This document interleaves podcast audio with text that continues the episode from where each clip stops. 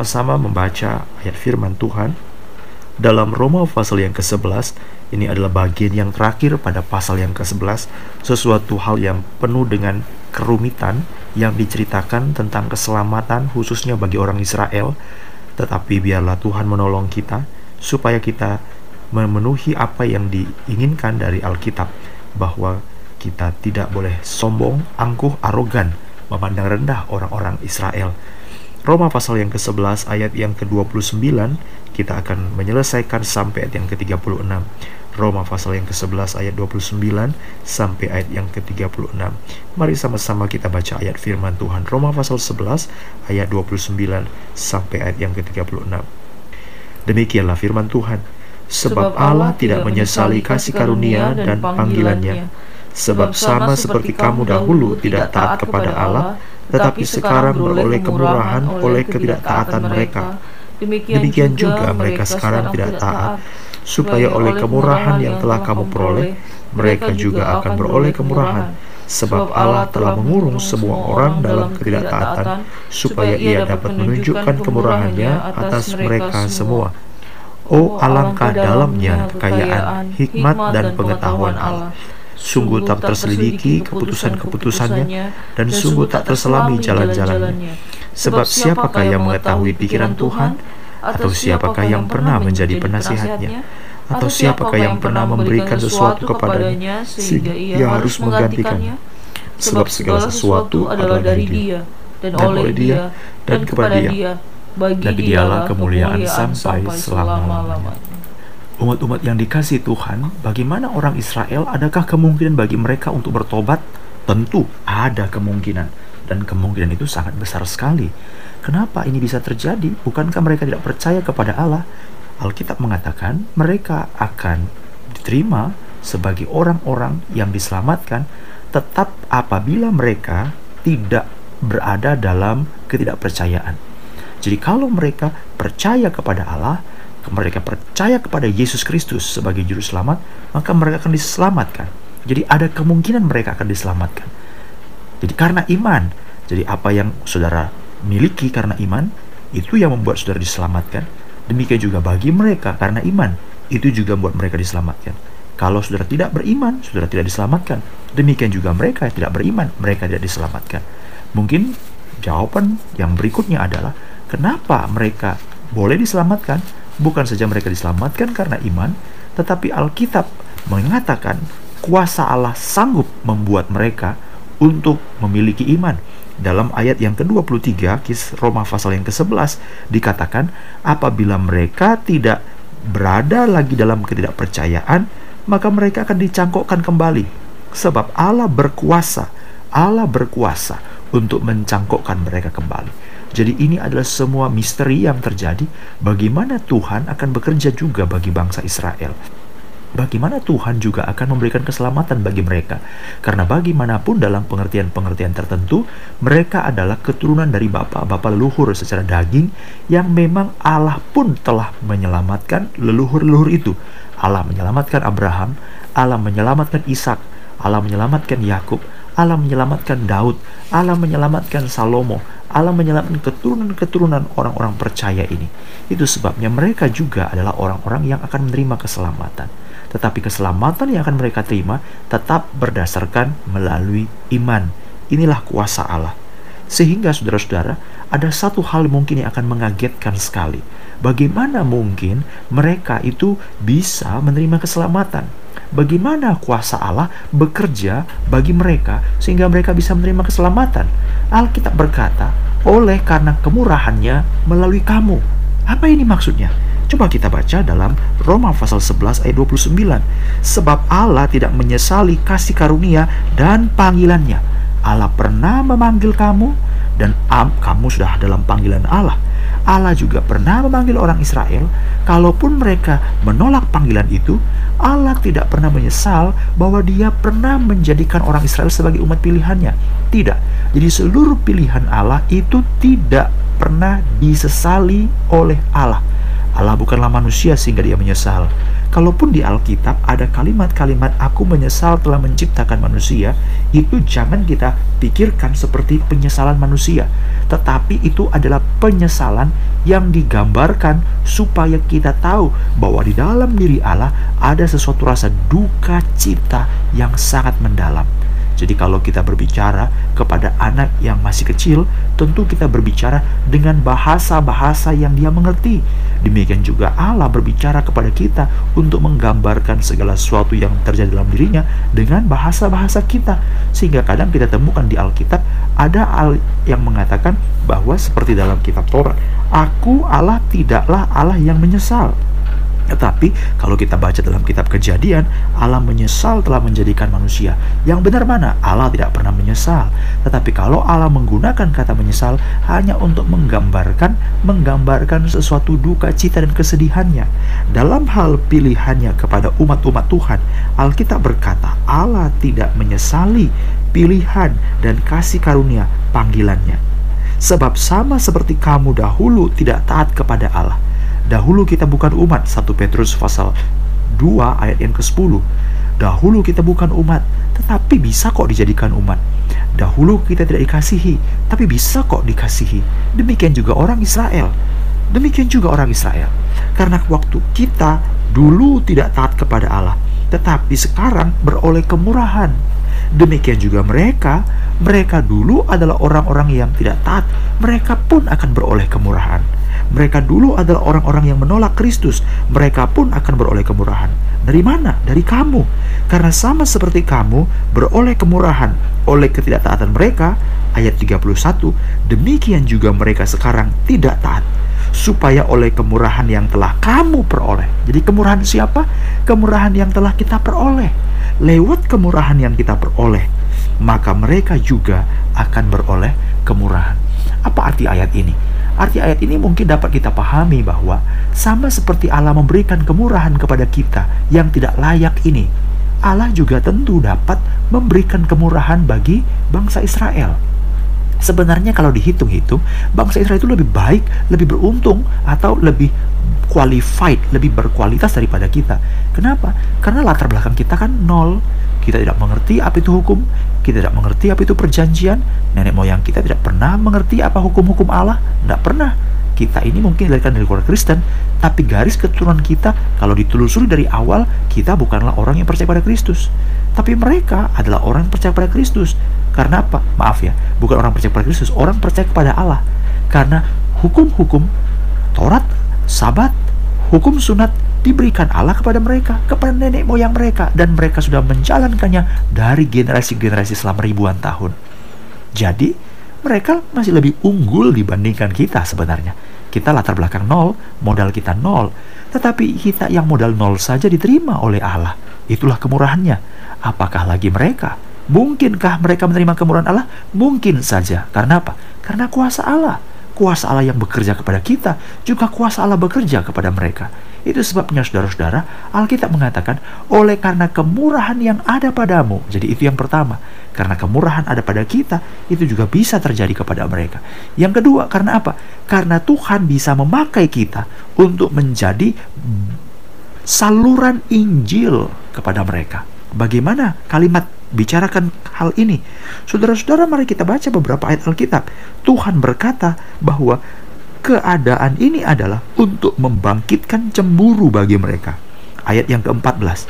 Aku dapat membangkitkan cemburu dalam hati kaum sebangsaku. Kalimat ini adalah kalimat Paulus yang dikutip dari kitab ulangan sebenarnya juga. Bahwa Tuhan membangkitkan cemburu orang Israel. Supaya apa? Dengan diselamatkannya saudara dan saya, maka orang Israel mulai akan berpikir, Oh, kenapa? Mereka diselamatkan, mereka bersuka cita, mereka berbahagia. Padahal sebenarnya Injil itu pertama-tama diberitakan kepada kita. Kenapa kita menolaknya? Nah, jadi muncul kecemburuan ini sehingga mereka itu menjadi orang yang percaya kepada Allah. Ini cemburu dalam arti positif ya. Artinya bukan cemburu gara-gara suasana yang menginginkan atau iri hati, bukan. Tetapi lewat keselamatan yang Tuhan kerjakan bagi kita, bangsa-bangsa lain, mereka akan mulai menyadari betapa jahatnya kita, betapa kita telah melakukan suatu perbuatan yang telah melukai hati Tuhan. Jadi, maaf ya, betapa mereka telah melukai hati Tuhan. Jadi, perasaan ini akan mulai mereka pikirkan. Perasaan ini akan mereka mulai renungkan. Ini kira-kira seperti ada satu perumpamaan yang dikatakan Tuhan Yesus dalam Matius pasal 21. Matius pasal 21 ayat 28. Ini ada perumpamaan tentang dua orang anak ya kan? Ada perumpamaan tentang dua orang anak. Yesus berkata seorang mempunyai dua anak laki-laki. Yesus anak anak yang eh, bapaknya berkata kepada yang sulung, "Anakku, pergi dan bekerjalah hari dalam kebun anggur." Lalu jawab anak itu, "Baik, Bapak." Tetapi dia tidak pergi. Nah, ini adalah orang Yahudi sebenarnya. Lalu orang itu pergi kepada anak yang kedua, kita bangsa-bangsa lain. Dia berkata demikian, "Aku tidak mau," kata anak itu. Tetapi kemudian anak yang kedua ini mulai menyesal setelah bapaknya bicara, terus dia menjawab nggak mau, dia mulai menyesal. Bapaknya udah pergi, nggak ada lagi. Tapi dia mulai menyesal.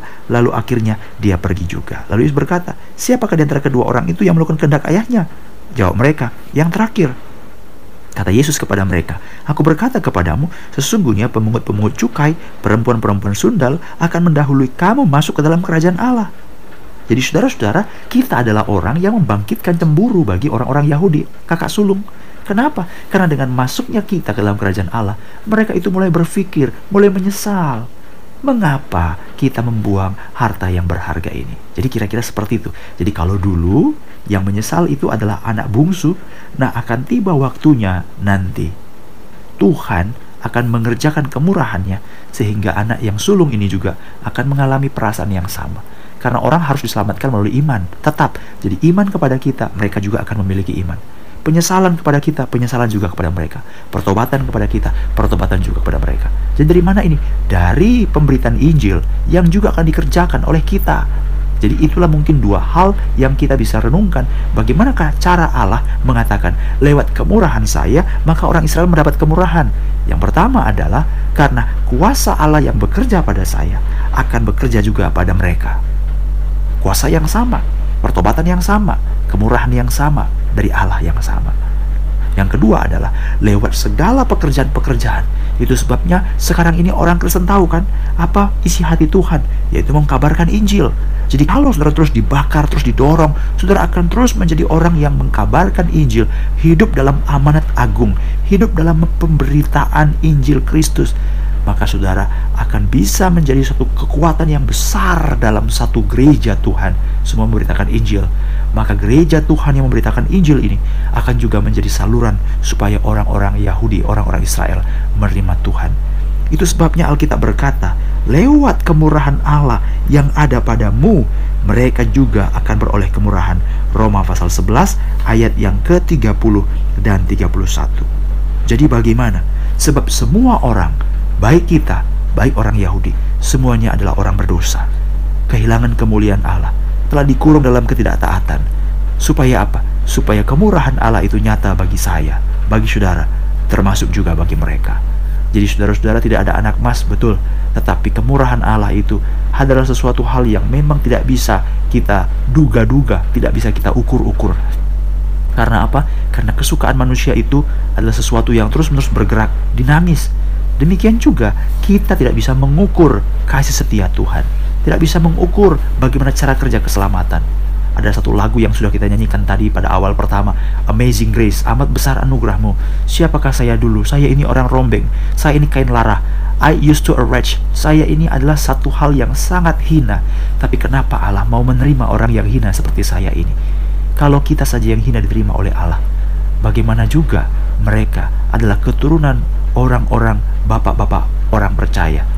Bagaimana mungkin Tuhan juga tidak mengasihi mereka? Kita tidak bisa berkata, udah Tuhan biarin aja, biarin aja mereka masuk neraka. Tidak bisa. Karena apa?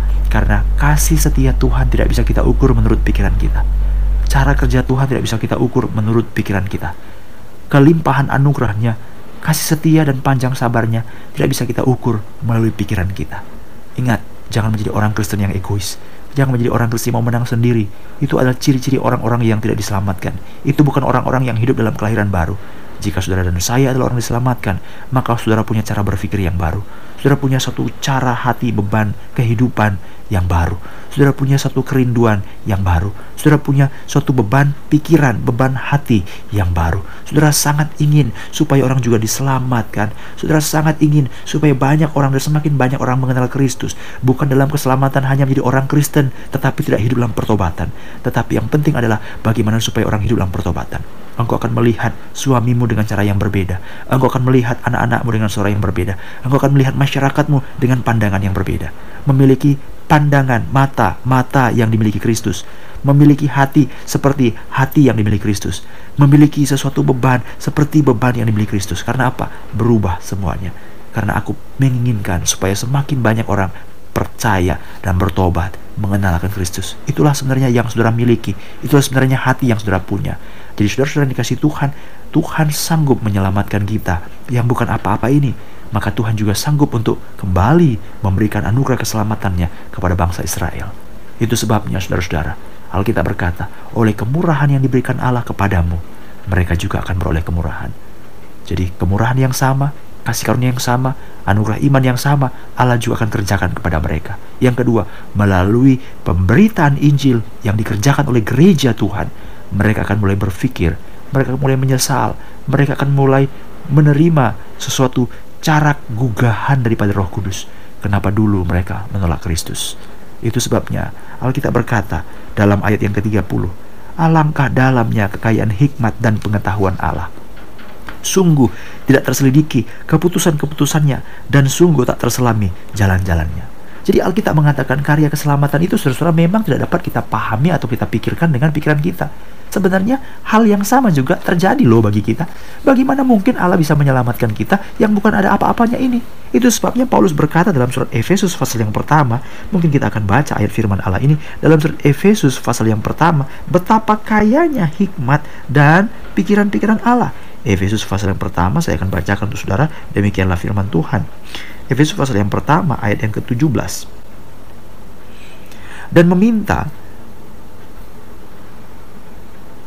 dan meminta kepada Allah Tuhan kita Yesus Kristus, yaitu Bapa yang mulia itu, supaya ia memberikan kepadamu roh hikmat dan wahyu untuk mengenal dia dengan benar, supaya menjadikan mata hatimu terang, agar kamu mengerti pengharapan apakah yang terkandung dalam panggilannya, betapa kayanya kemuliaan bagian yang ditentukan bagi orang kudus, jadi Paulus berkata pertama-tama, dia berkata begini, aku pengen supaya kamu dibuka matanya.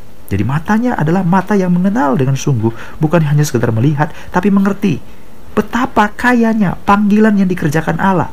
Jadi panggilan dikerjakan Allah itu kaya sekali, termasuk bagi kita, bagi kita. Jadi bukan hanya isinya, tetapi caranya. Jadi panggilan itu kan isinya betapa kaya, kaya. Tapi caranya juga kaya. Karena cara-cara itu penuh dengan segala macam hal yang dikerjakan Allah. Ayat yang ketujuh dan ayat 8. Sebab di dalam darahnya dan kita beroleh penebusan. Di dalam dia dan oleh darahnya kita beroleh penebusan. Efesus 1 ayat 7 yaitu pengampunan dosa Efesus 1 ayat 7 menurut kekayaan kasih karunia-Nya yang dilimpahkan kepada kita dalam segala hikmat dan pengertian. Kenapa orang bisa mengenal Kristus? Kita tidak tahu. Aneh sekali saudara-saudara. Ada orang mengenal Kristus memang karena dari kecil dia itu orang baik, rajin ke gereja, bapak mamanya itu ajak dia untuk kebaktian, lalu dia mendengar khotbah, entah kenapa dia mencintai firman Tuhan. Lalu dia berkata, "Oh Tuhan, aku mengasihimu." Memang Roh Kudus bekerja bagi dia dengan cara-cara yang sebenarnya biasa dan kita anggap itu wajar. Tapi ada cara-cara yang maksudnya masuk akal. Ada cara-cara yang sebenarnya sangat dangkal. Ada orang jadi Kristen dan percaya Yesus bertumbuh diselamatkan karena apa? Karena menikah dengan orang Kristen. Tetapi apa? Justru suaminya sendiri tidak percaya kepada Tuhan. Tapi istrinya justru hidup dalam keselamatan. Ada orang percaya kepada Kristus gara-gara apa? Gara-gara majikannya majikannya itu orang Kristen. Lalu dia nggak enak hati. Udah ikut gereja deh. Ikut kebaktian ikut kebaktian ikut kebaktian. Akhirnya jadi Kristen. Gitu loh. Padahal pertama-tama hanya gara-gara sungkan. Gara-gara bos gara-gara majikan. Tapi akhirnya dia percaya kepada Yesus. Lupanya apa yang terjadi? Eh setelah dia dengar khotbah setelah kebaktian dia sungguh-sungguh hidup dalam keselamatan. Bukan sekedar menjadi orang Kristen. Bukan sekedar pindah agama. Ada orang karena kecelakaan. Ada orang karena mungkin mengalami satu mujizat. Ada. Mungkin gara-gara kasus hukum Mungkin gara-gara sesuatu hal yang tidak masuk akal. Banyak sekali cara-cara orang bisa menjadi mengenal Kristus. Ini bukan pindah agama ya. Kalau pindah agama mah banyak sekali. Pindah agama jadi Kristen, besok keluar lagi jadi Kristen banyak. Tapi masalahnya adalah setelah dia percaya kepada Yesus Kristus menjadi orang Kristen, dia mulai mendalami dan dia melihat betapa manisnya menjadi seorang yang hidup keselamatan. Jadi hal-hal seperti ini sudah harus ingat. Saudara kita adalah orang-orang yang tidak punya latar belakang sebagai orang diselamatkan, tapi oleh kemurahan Allah kita diselamatkan. Demikian juga hal yang sama bisa terjadi kepada orang Israel. Walaupun mereka menolak Kristus, walaupun mereka menyalibkan Kristus, walaupun mereka mengatakan Kristus bukan Mesias, tapi ada waktunya Tuhan bisa menyelamatkan mereka. Dan kita tidak tahu kapan waktu itu. Ada yang berkata waktu itu sudah terjadi. Kapan sudah terjadi? Karena sampai sekarang orang Israel tidak punya lagi kerajaan.